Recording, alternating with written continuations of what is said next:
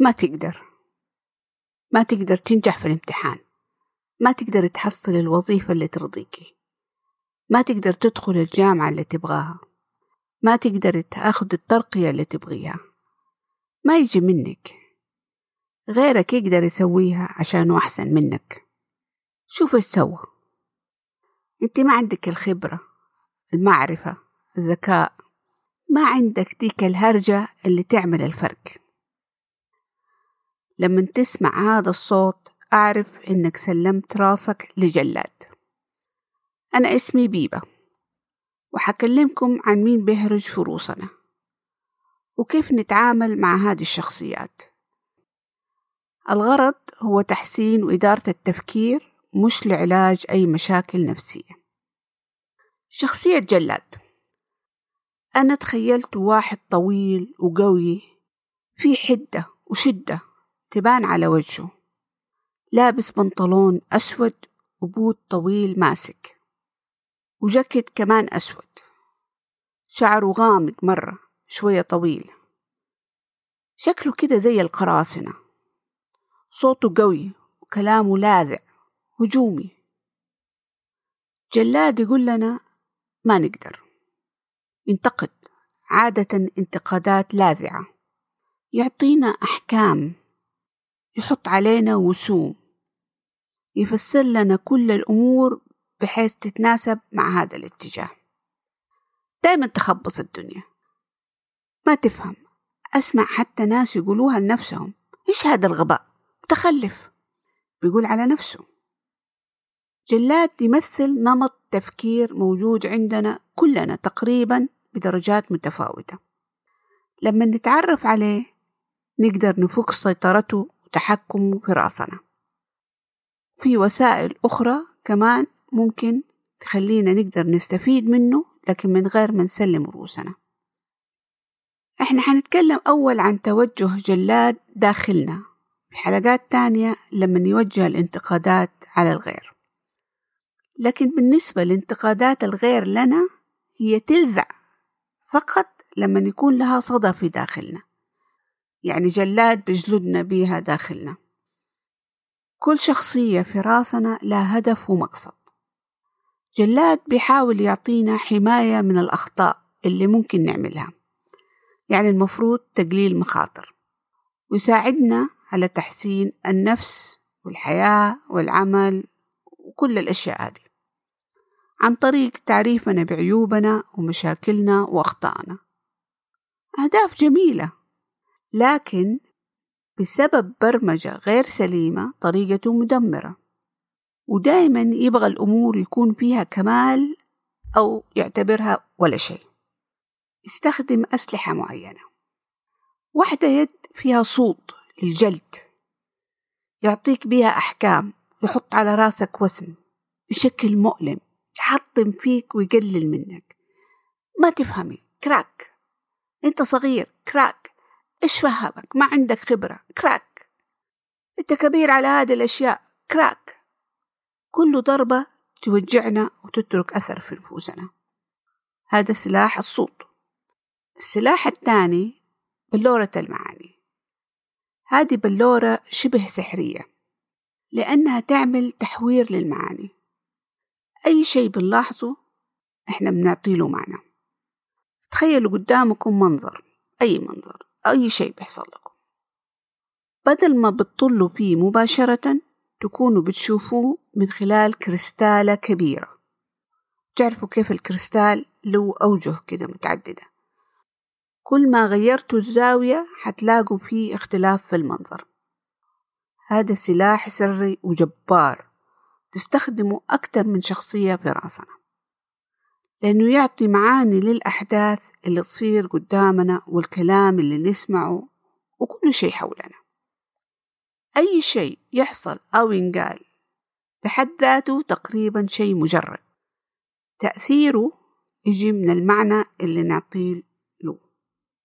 افرض إنك دخلت غرفة انتظار عند دكتور مثلا وكانت الكراسي كلها مشغولة. واحدة بنت شابة قامت وأعطتك مقعدها. هذا هو الحدث اللي صار إنه واحدة شكلها شباب قامت وأعطتك مقعدها المعنى يختلف من شخص للتاني. ممكن شخص يفكر الله على هذه البنوتة وتربيتها بس شافت أحد أكبر منها أعطته المقعد. واحد تاني ممكن يفكر ليش تقوم؟ إيش قصدها شايفتني عجوز ما أقدر أوقف؟ الحدث نفسه لكن التفسير اختلف. الحقيقة ممكن تكون شيء تاني. ممكن البنوتة طفشت من الانتظار وقررت تمشي. لما يحصل أي شيء على طول جلاد بيعمل له تفسير في داخلنا. ممكن يكون في شيء من الصحة لكن طالما جلاد هو اللي ماسك الموضوع ده أكيد يكون في مبالغات وتحوير يحطم فينا ويشتغل معاها الصوت هي ما ردت عليك قصدها. لأنها ما عملت لك اعتبار. يعني أنت ما تسوي تعمل لك اعتبار. كراك هو متقصد يقفل الموضوع عشان ما يعطيك الفرصة تتكلم أنت بالذات. يعني أنت ما تستاهل تاخد فرصة تتكلم. كراك قفلوا البعثات في مجالك قبل ما يجي دورك عشان أنت حظك سيء.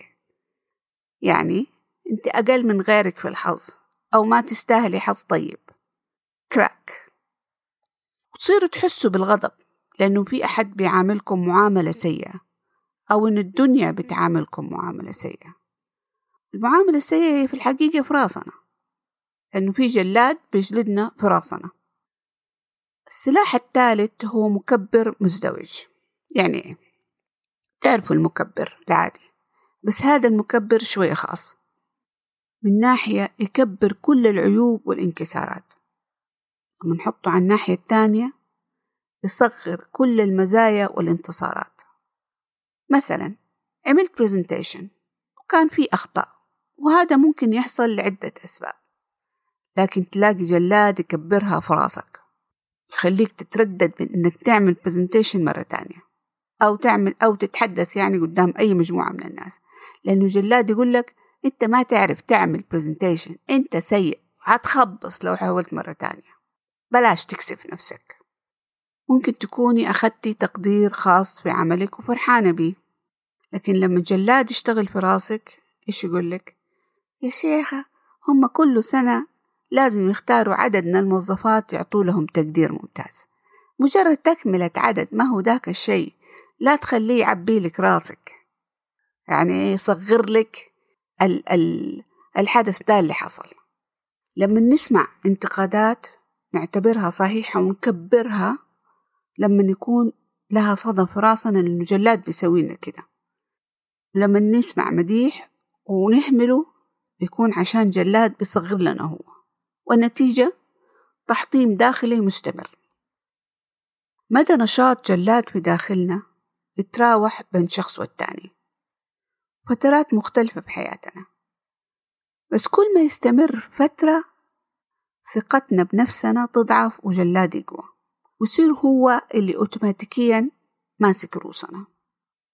جلاد تنشط معاه مشاعر سلبية. أهمها الخوف والغضب وهدول كمان يشلوا تفكيرنا السليم. طب إيش نعمل معاه؟ لو طنشنا هذا الصوت تماما ممكن يريحنا من ناحية. لكن حنفوت على نفسنا فرص كثيرة للحماية والتحسن. وممكن كمان يكون في مخاطر تخريبية لخططنا وحياتنا.